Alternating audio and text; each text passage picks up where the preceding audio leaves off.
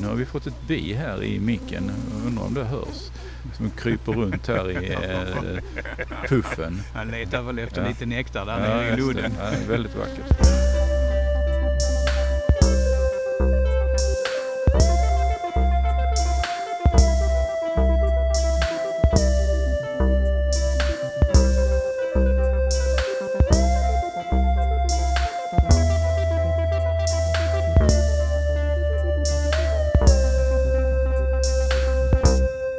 Hej och välkommen till Nörderiet, en podd från Länsstyrelsen Skåne.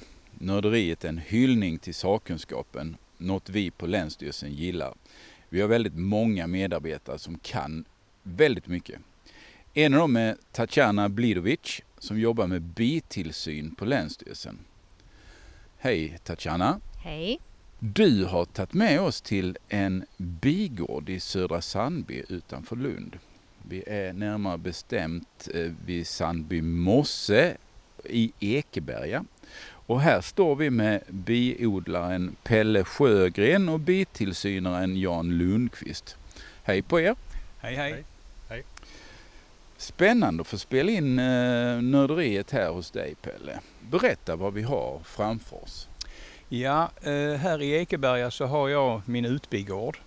Fyra stycken kupor och en liten avläggarkupa där jag gör avläggare på vårkanterna. Eh, Jag eh, jobbar med trådkupor. Eh, Jag tycker de är trevligare att titta på. Eh, Uppstapningskupor för mig påminner om miljonprogrammet. Eh, Och vad är skillnaden för oss som inte är insatta i detta? Alltså en uppstapningskupa den är ju lättare att jobba med. Trådkuporna som jag jobbar med de är lite, lite tyngre, lite äldre i sin konstruktion och design. Men som sagt, de är vackrare att titta på. Mm. Och eh, jag har en kupa här som min svärfars far en gång har snickrat och haft bin i. Så det är väl lite därför jag har fortsatt med eh, trådkuporna. Mm. Och de här eh, ser ut lite grann som eh, små stugor kan man väl säga utan fönster då. Eh, men som ni förstår så handlar nörderiet idag om biodling och om bitillsyn. Eh, och jag tänkte liksom vi skulle börja med att ställa några snabba frågor så vi kommer in i det här. Så vi vet vad vi jobbar med idag. Då frågar Jan här, hur många bisamhällen finns det i Sverige? Det finns nog cirka 250 000 bisamhällen.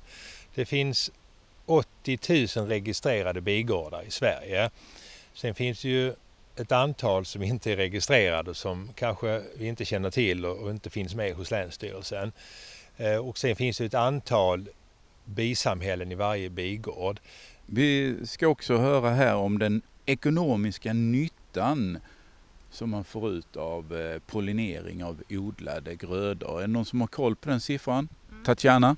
Eh, jag kan säga att eh, Jordbruksverket har 2011 gjort en undersökning och de har kommit fram att den värde som bina har som eh, pollinatörer och deras arbete som, som ökar eh, liksom skörd och eh, får en bättre kvalitet av det som de pollinerar ligger på ungefär 4, eh, 300 till 400 miljoner. Så det är väldigt stor värde. Mm.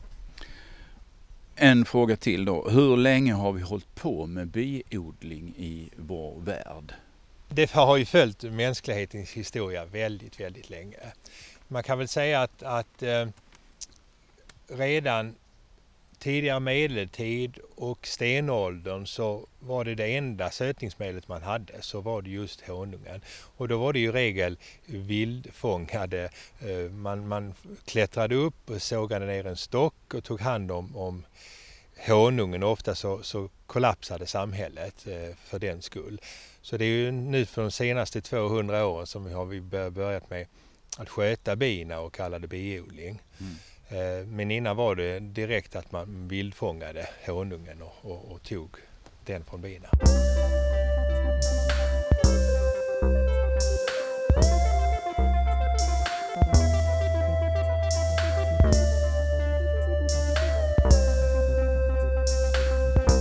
Att vi är på en, här hos dig Pelle och pratar om de här sakerna är ju naturligt. Vi, vi är ju liksom på en bigård. Men hur kommer det här sig att det är en myndighetsfråga? Då frågar jag dig Tatjana. Uh, ja, vi, uh, bina är väldigt viktiga för oss uh, människor och vi behöver vara rädda om dem. de gör en fantastiskt jobb genom att pollinera våra grödor och dessutom de producerar honung, så det är liksom den bästa kombinationen. om man jämför värde av honungen som produceras i Sverige, Jordbruksverket har gjort en undersökning 2011, så ligger det på ungefär 140 miljoner kronor. Om vi jämför det med ett värde som bina har som pollinatörer som ligger på då mellan 300 och 400 miljoner, eh, 400 miljoner just det, så, så vet vi hur eh, Liksom, vilken värde de har. Och därför vi vill se till, eller myndigheterna ska se till att vi har friska bi och då jobbar vi med bitillsyn. Och eh, Jan, det är du som är bitillsynaren då. Du gör det på uppdrag av Länsstyrelsen. Vilken är din uppgift? Ja, så jag blir den yttersta länken då att, att sticka ner fingrarna i bikupan och se hur det ser ut. Och då blir det på det viset att, att man har en bisjukdomslag och en bisjukdomsförordning eh, som man följer och det är ju egentligen den här amerikanska yngelrötan som man främst eh, vill se hur den sprider sig, var den finns och försöka begränsa dess omfattning. Mm. Eh, vi har även det här varroakvalstret som ställer till besvär men nu är ju en stor del av Sverige nersmittat. Det är endast inre Norrland som är fritt från det här kvalstret. Mm. Eh, så där finns ju också restriktioner hur man får flytta mellan olika zoner. Mm. Så mitt jobb blir att, att eh, gå in i kupan vid, som nu här Pelle ska sälja ett bisamhälle till någon på Österlen. Och då kommer det att eh, flyttas utanför det här så kallade övervakningsområdet. Och då går vi ner och ser hur det ser ut så att yngelklotet och ynglet ser helt friskt ut. Alltså inga tecken på några sjukdomar och då är det klart och tillstånd att flytta iväg det. Mm. Och det ska vi strax göra. Det ska bli jättespännande och eh, gå in i kupan och, och kika lite. Eh, men eh, jag tänkte vi skulle höra lite om det här biodlarintresset som du var inne på Pelle. Mm. Hur kommer det sig att det är så stadigt ökande? Ja, det är nog många faktorer men jag kan tänka mig den här debatten vi har idag om, om vårt klimat och att eh, vi ska gå tillbaka till, gå ifrån kemikalier och plaster och sånt. Det är en del i det hela. Eh, människor vill idag veta vad de stoppar i munnen helt enkelt. Mm. Man vill komma ifrån den här processade maten. Och då är ju det som bina producerar en bit i det hela. Plus att jag också tror att det är väldigt många som börjar med biodling just för pollineringens skull. Eh, och jag kan ju säga så att när jag började med en kupa där hemma så något år efter så kom ju grannarna och talade om att de har aldrig haft så stora fina äpplen och så mycket jordgubbar och andra frukter och bär eh, som de, när jag satte igång med biodlingen. Mm. Så visst gör det nytta, även i det lilla planet. Mm. Alltså det här med pollineringen, exakt vad är det som händer då? Eh, bit är ju någon form av eh, sexuell administratör för blommor om jag förstår det rätt. Jan? Jo, det, det stämmer ju. Eh, de är ju pollinatörer och eh, det så fina med, med honungsbiet är ju ofta att man kallar att de är blomtrogna. Så om ett visst bi, ett visst antal bin börjar besöka äppleblommor så fortsätter de med det kanske hela dagen och då blir det en väldigt fin pollinering just i äppleodlingen. Sen kan det också vara att de åker till rapsfälten och håller sig till rapsfältet en eller flera veckor. Så att när de har väl börjat på en viss blomma så fortsätter de med det. Mm. Och det är ju att överföra pollenet mellan de olika eh, individerna i samma rapsfält exempelvis till, till eh, pistillen. Så att en form av eh, sexuell transferering. Mm. Men det, det är samma bi som liksom det får, får med sig pollen och så rör det sig från eh... blomma till blomma. Ja. Så pollenet sitter i, i pollenkorgar. Det samlar ju pollen själv till samhället också men samtidigt så läcker det ut pollen till de andra blommorna runt omkring och det blir en effektiv pollinering. Mm. Och det här sinnrika systemet gör ju också att eh, bina får ut någonting av detta. De får ju en belöning för att de gör det här jobbet. Och den belöningen är då? Ja, det är ju nektarn de tar hem. Eh, men de bär ju också med sig pollen från eh, blommorna eh, som de sen använder och föder upp sina larver på. Mm. Ja. En intressant sak som gäller honungen, att eh, liksom människorna har alltid vetat att den är väldigt näringsrik och det är hälsosamt. Det innehåller väldigt många vitaminer, mineraler, eh, antioxidanter, enzymer. Men för några år sedan har forskare i Lund kommit fram att eh, i binans mage finns det 12 eh, helt unika mjölksyrebakterier som människorna visste inte om tidigare. Så det är en, en väldigt stor eh, upptäckt. Och den, de mjölksyrebakterierna blandar bina med nektar och sen överför till honungen.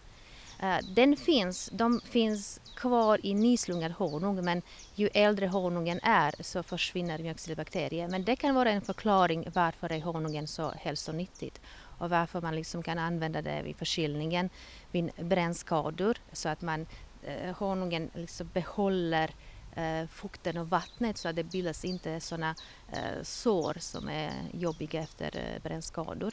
Och dessutom har samma forskare gjort en undersökning, eh, testat eh, svårläkta sår på hästar och fått en fantastiskt resultat, speciellt när det gäller bakterier som är resistenta mot antibiotika. Så honungen är en, en fantastisk produkt. Mm. Nu står vi här. Eh, det hör ju inte ni som eh, lyssnar men vi är alla iklädda de här dräkterna. Kallar, kallar vi de här för? Ja, B-overall eller ja. bislöjor. Ja, så vi är alla beslöjade. Och nu tänker jag att det skulle vara rätt spännande att gå in i kuporna. Kan vi? Jajamän. Ja.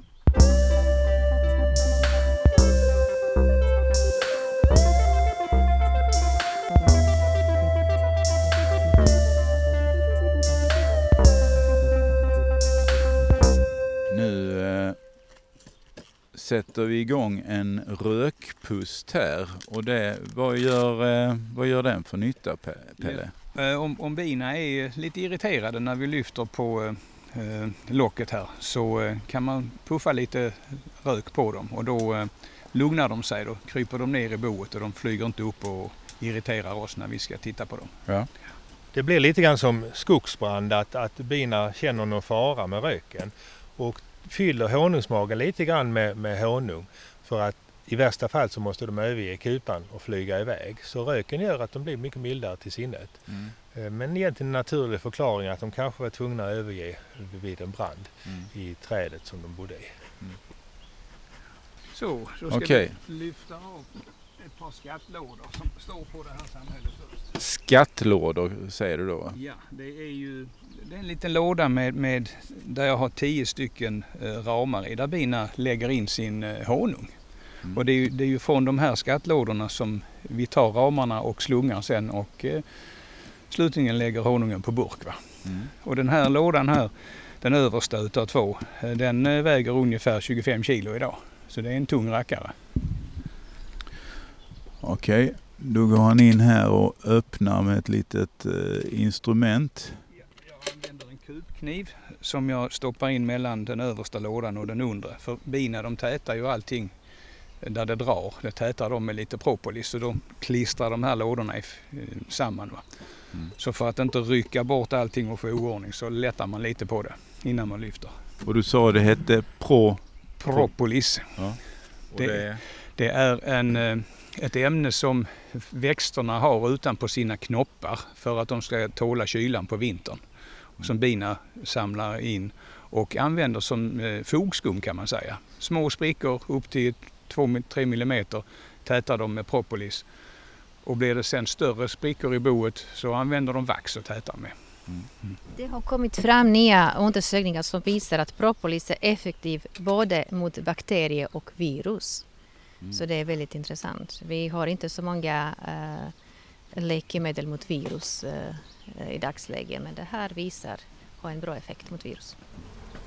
Så, nu har vi öppnat samhället och nu pustar jag lite med röken och bina drar sig undan lite grann och, och får den här lite stämningen att nu, nu, nu är det inte så farligt längre. Man dövar deras luktsinne också så de känner liksom inte koldioxiden som vi andas ut. Så, så där är liksom positiva effekter med sinneslaget om man ger dem lite rök. Det är det ni hör här, det är rökpusten som pustar lite rök på dem. Och det kommer enstaka bin här och Eh, eh, virvlar omkring kring, eh, kring oss. Jag hoppas vi klarar den här mickhanden som håller, håller micken. Det, det ser bra ut. Alltså, de är ju fantastiska honungsinsamlare så att ett bisamhälle i, i bra storlek kan samla in här i Sverige under växtperioden mellan 30 och vi säger upp till 100 kilo honung. Så det är en fantastisk arbetskapacitet de har. Sen brukar vi då, eh, om vi tar bort och skattar all honungen så matar man in dem sen med ungefär 16-18 kilo socker istället på hösten som de lever på under vintern. Ska vi lyfta upp en eh, ram och se om det är lite honung på den? Ja. Se hur det ser ut. Nu kommer du med en tång här. Då tar jag en kaktång Lyfter den rakt upp. Bra att jobba med. Då Ja. får vi upp en ram här och här är väl ett par hundra bin på den. Mm. Eh, Hör lite surr här kanske. ja. Eh, och då kan vi se att överst så har de ju lagt honung i ramen som de har täckt med vax. Och då det, betyder ju att de har fått ner vattenhalten där eh, till under de här 20 procenten som de vill ha för att den ska klara sig. Eh, Undre delen på kakan den är ju fortfarande delvis tom och det beror ju på att den här skattlådan har inte suttit i så länge så att de ska fortsätta och lägga i honung och täcka. Mm. Och på andra sidan har vi motsvarande bild med täckt honung överst och de håller på att fylla i underkant på ramen här. Hur länge dröjer det innan de har fyllt en sån här då? Det beror ju på draget hur mycket nektar det finns. Eh, pratar vi när rapsen blommar så kan de ju fylla en sån här låda på en, en vecka. Eh, och då går det jättesnabbt. Eh, nu här längre fram på sommaren så är det ju inte riktigt lika mycket nektar att tillgå så att jag skulle väl tippa att om en 14 dagar så är den här lådan full också. Och sen är det kombination med vädret också. Nektarinsamlingen sker ju mm, krävs ju nästan 15 grader för att det ska fungera. Nu, om solen lyser också så att ju varmare det blir upp till, till vi säger mellan 15 och 25 grader där är nog eh, det optimala för, för nektarinsamlingen. Sen har vi haft kalla nätter nu, det är nere på bara en 6, 7, 8, 9 grader. Då tar det ett tag innan, innan temperaturen går upp på förmiddagen innan de kan ut och samla nektar så att säga. Mm. Tatjana, du eh, är inte ofta ute på de här eh, tillsynsuppdragen. Det är väl mest tillsynarna som gör det? Eller? Precis, precis. Eh, så Länsstyrelsen står för den här mer administrativa delen, att vi delar eh, län i distrikter och eh, förordnar bitillsynsman i varje distrikt. Och eh, bitillsynsmän är mer ute i den praktiska. Så de, de gör det här jobbet eh, i bigården, de eh, kontrollerar bisamhällena om de är friska. Eh, De eh, fastställer förekomst av eh, amerikansk ingaröta. De förelägger saneringen av dödande av bisamhällen och saneringen av bikupor. Eller nu för tiden bara eld, eldningen som gäller. Mm. Och de utfärdar flyttningstillstånd. Så de jobbar mest med det här praktiska arbetet i bygården. Och Jan, du som ska göra en besiktning här, vad är det du tittar på nu då? Nu har vi kommit ner till den understa lådan och här finns då Eh, drottningen. Vi har ett så kallat spärrgaller som skiljer de övre skattlådorna där nektarn och sen honungen läggs in eh, till den undre lådan där, där drottningen lägger ägg och så blir det ju larver och sen blir det ju en puppa och efter tre veckor så kryper det här arbetsbiet ut igen. Eh, och det är, i min besiktning blir det att man, man tittar på yngelklotet, att det är friskt yngel. Vi har ett par olika sjukdomar hos bina och ofta sitter de just i, i eh, ynglet, i yngelklotet. Eh, Yngel, yngelklot, det är alltså... Ja, man, man, om man förklarar det som att nu är det ju ramar här, nu har vi kanske en 15 ramar eh, med bivax och celler.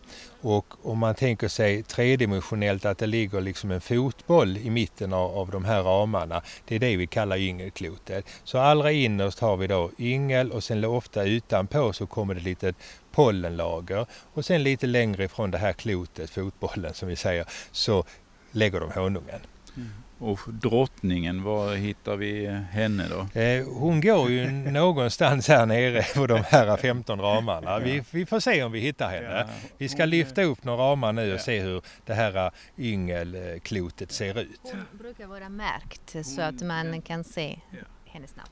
Eh, eftersom jag är färgblind så märker jag alla mina drottningar vitt, för den färgen ser jag. Sen får jag liksom hålla reda på vilket år hon är född. Va? Och just i det här fallet så är hon född i fjol. Min egen drottning jag har, har odlat fram. Va? Men hon ska vara vitmärkt. Ja. Så, du kan sätta ramar här. Då flyttar jag bak ramarna lite så jag får lite mellanrum här. Och sen kommer vi in i mitten på klotet. Och där är fullt med yngel och då lyfter vi upp hela ramen. Och då ser vi de lite större bina här, det är drönare. De är lite tjockare och kraftigare. Och vi ser utkrypande bin som precis föds. Och eh, där är täckt yngel. Eh, där är ju en fullständig förvandling så det blir ett ägg som blir en larv och sen blir det en puppa. Och det tar ju ungefär 10-12 dagar för den att kläckas. Eh, så hela processen från ägg till färdigt bi är, är 21 dagar för ett arbetsbi. Men det här ser väldigt fint ut. Man ser att partierna här har bina kläckts ut, det är inget dött yngel. Eh, där är inga insjunkna celler som man ofta eh, karaktäriserar sjukdomar på. Utan detta ser väldigt bra ut. Vi ser ingen... Jo, titta här. Här lyckades vi faktiskt ta ramen med drottningen. Det var på första ramen. och, och man, man, har ju varit med förr. Ja.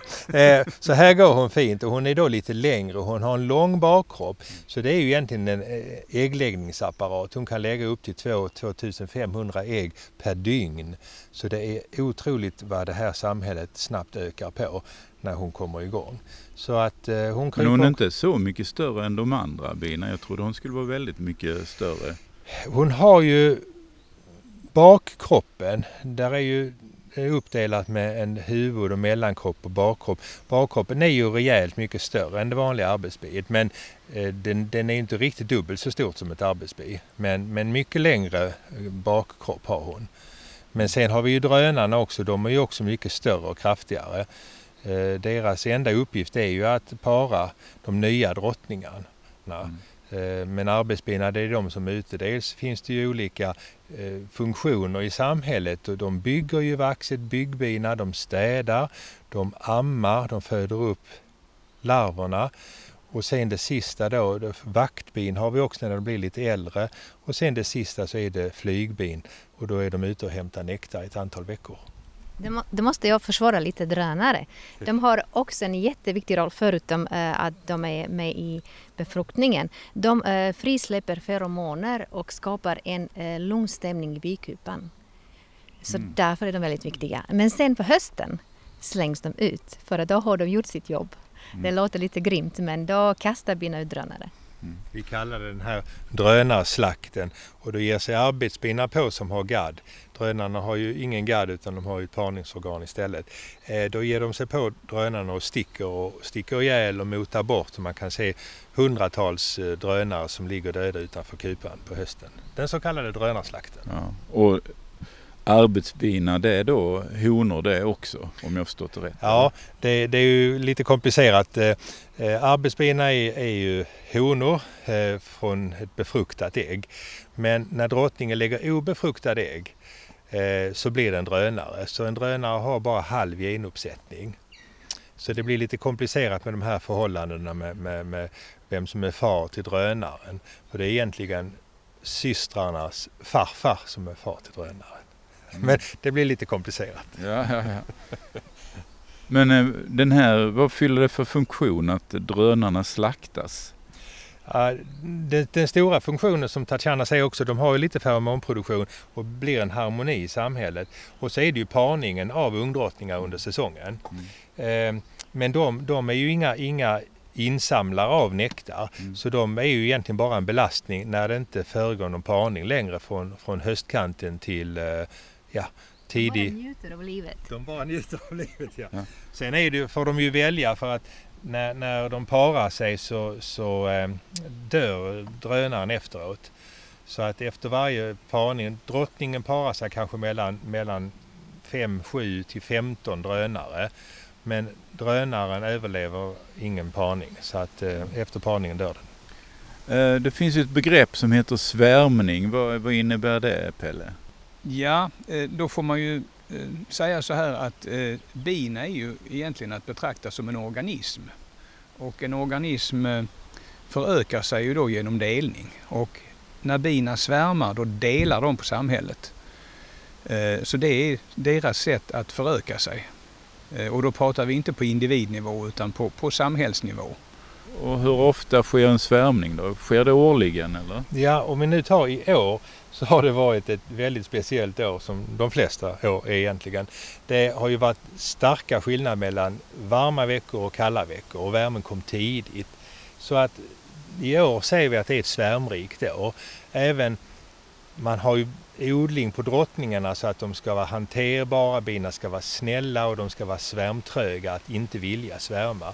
Men i år har även sådana samhällen med svärmtröga drottningar svärmat. Så det har varit mycket svärmningar. Det kom tidigt, redan i mitten på maj började de första svärmarna komma. Mm. Vad betyder det för dig som eh, odlar, biodlare, att eh, om det halva gänget drar? Ja, de tar ju med sig i princip hälften av honungen också. Eh, så den blir jag ju av med direkt. Va? Eh, men samtidigt så representerar ju bina och den drottningen som flyger ett kapital. Eh, jag får ju mindre skörd som sagt och, och om jag inte lyckas fånga svärmen så, så blir jag ju av med den också. Va? Mm. Svärmar gör ju ett samhälle när de är mogna för det. Och det där går lite i cykler. Ett samhälle som är litet, om jag startar ett samhälle idag, en avläggare, eh, då är det inte intressant för det samhället att svärma för de har plats och de har, är få individer. Men efter två, tre år, då har det här samhället vuxit till sig i styrka. Det är så stort och starkt. Det är då de här tendenserna kommer in att nu vill vi dela på oss för vi ska föröka vår mm. numerär. Mm. Och vad gör du då för att förhindra detta? För du är ju inte så sugen på att bli av med dem. Egentligen. Nej, eh, då får man eh, göra en avläggare till exempel. Alltså, är då, kan förklara, ja. det är att man startar ett litet nytt samhälle. Så en litet nybildat samhälle kallar vi avläggare. avläggare. Det är en, en konstgjord, eller ska man säga, en manuellt gjord svärm. Så där bina inte avgör när de ska dela på samhället utan det är jag som odlare som delar samhället. Mm. Och då ger jag dem mera utrymme och lite drivfodring i samband med det så att de känner att de är nöjda. Och då brukar man kunna slå eh, ner de tendenserna för svärmning. Mm. Vad ska man göra om man eh, jag märkte här om året att eh, jag hade liksom en svärm i min berså. Vad, vad ska jag då göra? Ja, så är det. Om en svärm befinner sig inom tre kilometer från en smittad bigård och då tänker vi smittad bigård med amerikanska ingeröta. Då ska bitillsynsman fatta beslut att svärmen ska dödas. Eh, för att eh, det är stor risk att den svärmen har eh, bakteria, Penibacillus larver, som orsakar amerikansk ingröta med sig. Mm. Om svärmen befinner sig utanför det här skyddsområdet då är det väldigt bra om någon biodlare, för då är det risken att den har smitta mindre och då är det bra att man kontaktar biodlare som kan fånga svärmen. Men ibland är det svårt att fånga när de har börjat bygga, eh, gå in i eh, skorsten och börja bygga eh, boet inuti. Så då, då är det väldigt svårt att få bina ut till en bikupa. Vid svärmningen så sticker de, de är liksom tycker att de är för trångbodda eller vill dela på sig. Då sticker de iväg och då kanske man hittar en svärm hängande, en klump med bin mellan 2 och 5 meter upp i luften, kanske högre. Och där kan man ju då ta den här eh, bisvärmen, den här eh, som en liten klump eh, och sätta ner i en bikupa. Men de har ju samtidigt haft spearbina ute för att det är ju ingen bostad de vill bo där utan de vill ju in i någon ventil eller något ihåligt träd. Och har de kommit in då i en fastighet och börjat bygga i något mellanrum mellan, mellan luftspalter och skorstenar och ventiler så är det hopplöst att få ut dem. Så då får man tillkalla tyvärr Anticimex och ta död på dem.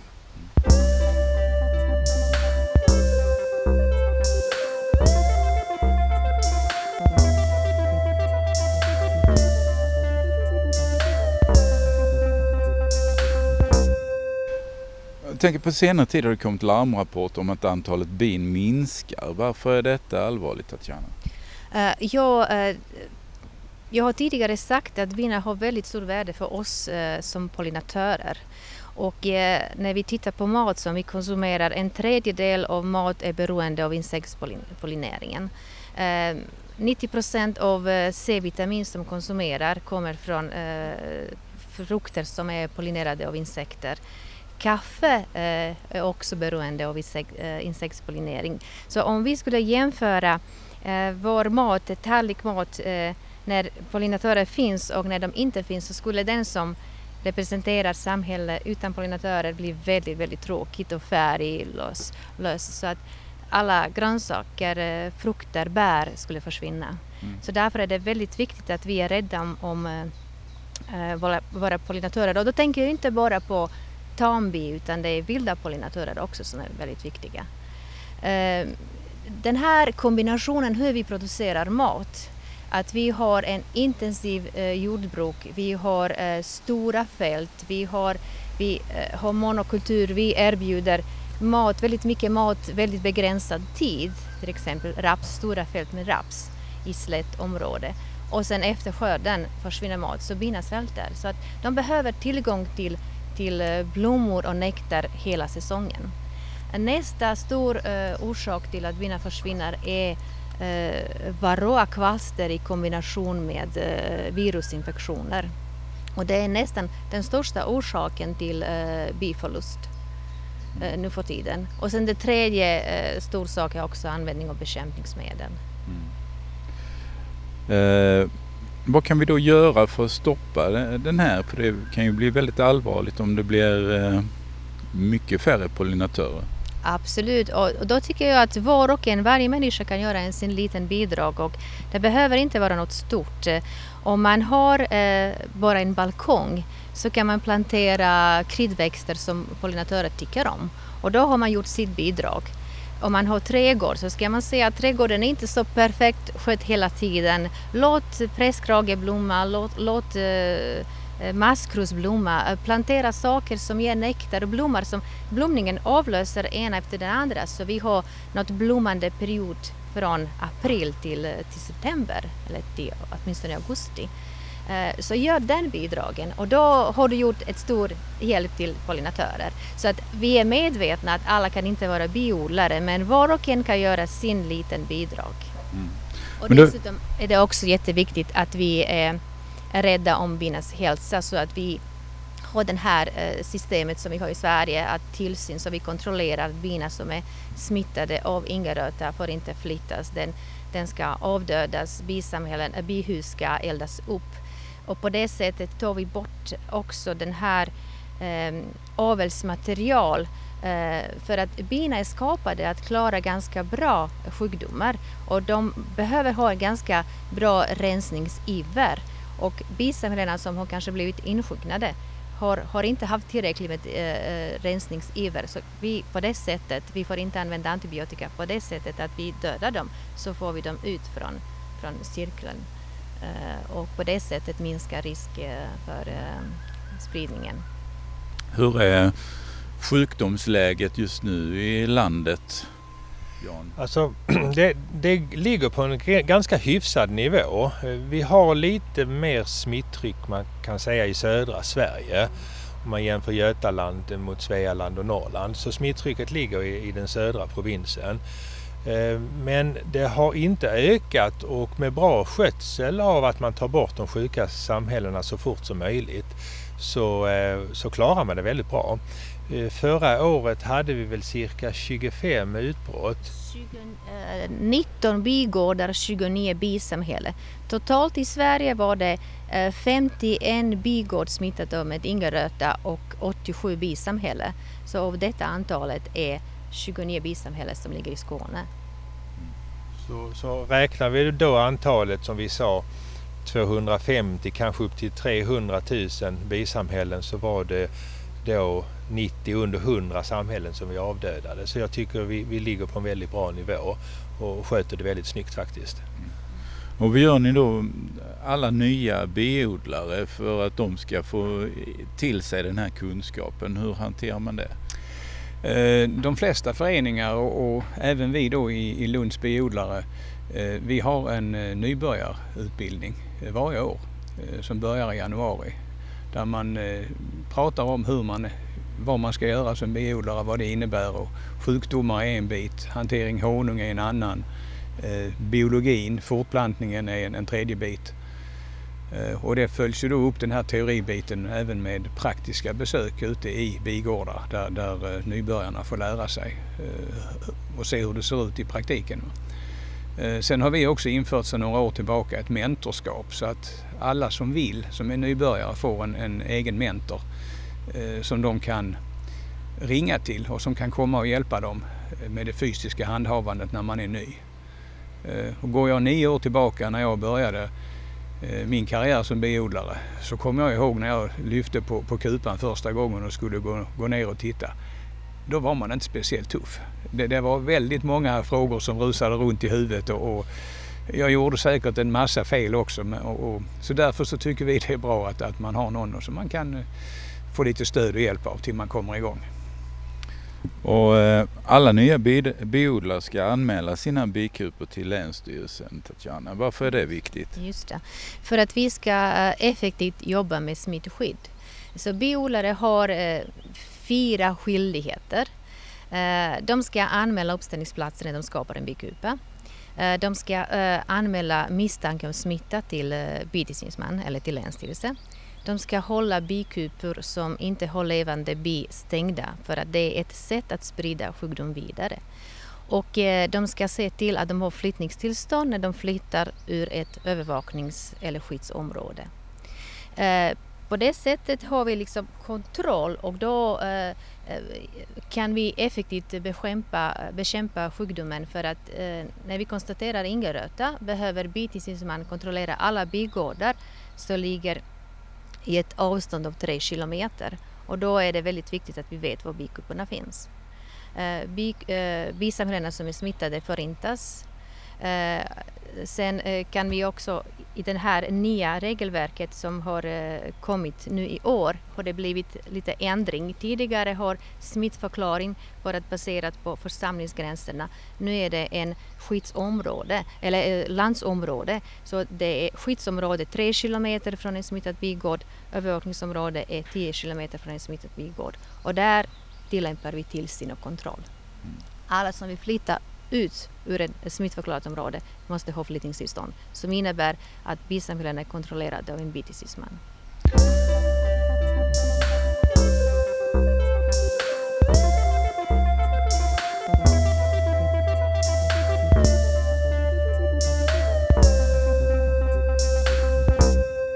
Jan, nu har du eh, nu har vi besiktigat samhället. Vi har gått igenom ett antal ringelramar och tittat på ynglet och sett att det ser helt friskt ut och, och eh, vi har inte hittat någon varroakvalster heller. Inte på bina har vi sett några och inte heller eh, deformerade vingar som ofta är ett tecken på att det finns varroa i samhället. Här finns säkert varroakvalster men inte i så stor och hög grad så att det skadar samhället. Så det är väldigt viktigt med, med behandlingar. Vi, vi kör ju ofta, nu i regel så har vi inte något bekämpningsmedel men det finns ekologiska preparat och det finns syror som vi använder oss av. Och sköter man det så, så klarar man att hålla de här varroakvalstrarna på en låg nivå. Mm. Det finns ju fortfarande många nya som är intresserade av att skaffa bikupa. Vilka tips har ni till dem? Ja, det är att kontakta en lokal biodlarförening. Man kan gå in på, på SBRs hemsida och titta sen på de olika distrikten, Skåne och Västra Götaland och vad det är och leta sig fram där. Och så kontakta en, en lokal förening. Eh, alltså gå... Sveriges biodlares riksförbunds ja. hemsida. Ja. Ja. ja. Finns det några nybörjarmisstag som eh, man kan göra? ja, massvis. Men eh, eh det får man ju göra. Jag tycker att vi håller ju kurser i, i, i föreningen och jag tycker att man ska öppna samhället ofta. Man ska, man ska titta på det, man, man ska undersöka det. Eh, man lär sig mycket av att, att eh, göra de små misstagen. Mm. Det kan ju vara att man, man sätter till de här extra lådorna, så kallade skattlådorna, lite för sent. Bina känner sig trångbodda och vill svärma. Eller man sätter på dem lite för tidigt och då kan det ofta bli lite fukt i kupan för att de får för stort utrymme. Men det viktiga är tycker jag som hobbybiodlare att man ska ha intresset och man ska undersöka, man ska titta, man ska hantera bina och lära sig. Och det här med liksom frukten av detta, honungen? Görs det successivt under säsongen eller görs det liksom en gång för alla? Det är nog lite olika från biodlare till biodlare. Eh, jag skattar eh, och slungar två gånger på året. Eh, när rapsen har blommat över, då tar jag min första skörd. Och sen så låter jag dem fylla på fram till någon gång i början, mitten på augusti när jag skattar andra gången. Men sen finns det ju de biodlare som skattar maskroshonung på våren och sen så tar de rapsen lite senare och sen går de, tar de linden på sommaren och, och hallonhonung och så vidare. Ehm, jag har inte hunnit dit än men det finns många som gör det så att eh, man kan göra lite som man vill där faktiskt. Mm. Och vilken är den bästa honungen då? Oh, det, är, det är en svår fråga. Eh, en, en mild vårhonung, en äppleblomshonung är ju underbar på en rostad fralla på morgonen. Men sen om man på kvällen vill kanske ha ett glas vin med en god ost och en gorgonzolaost, då ska det vara en, en kraftfull honung. Det kan vara en lindhonung med lite mintsmak. Så det är beroende på vad man äter till, om man ska ha en kraftfull smak eller en mildare smak. För mig är det ljunghonung absolut det bästa som finns i Sverige. Och i Kroatien som jag kommer ifrån är det salviahonung absolut. Och akacia också. Så det är... Okay. Ja, Eh, fantastiskt att höra. Eh, med detta säger jag tack till eh, Pelle Sjögren för att du tagit emot nörderiet här utanför Södra Sandby. Tack också till Tatjana Blidovic och Jan Lundqvist. Det här har varit både kul och intressant. Inga stick än heller. Och tack till er som har lyssnat. Nörderiet återkommer inom kort när ni minst anar det. Tack och hej! Tack så mycket! Tackar!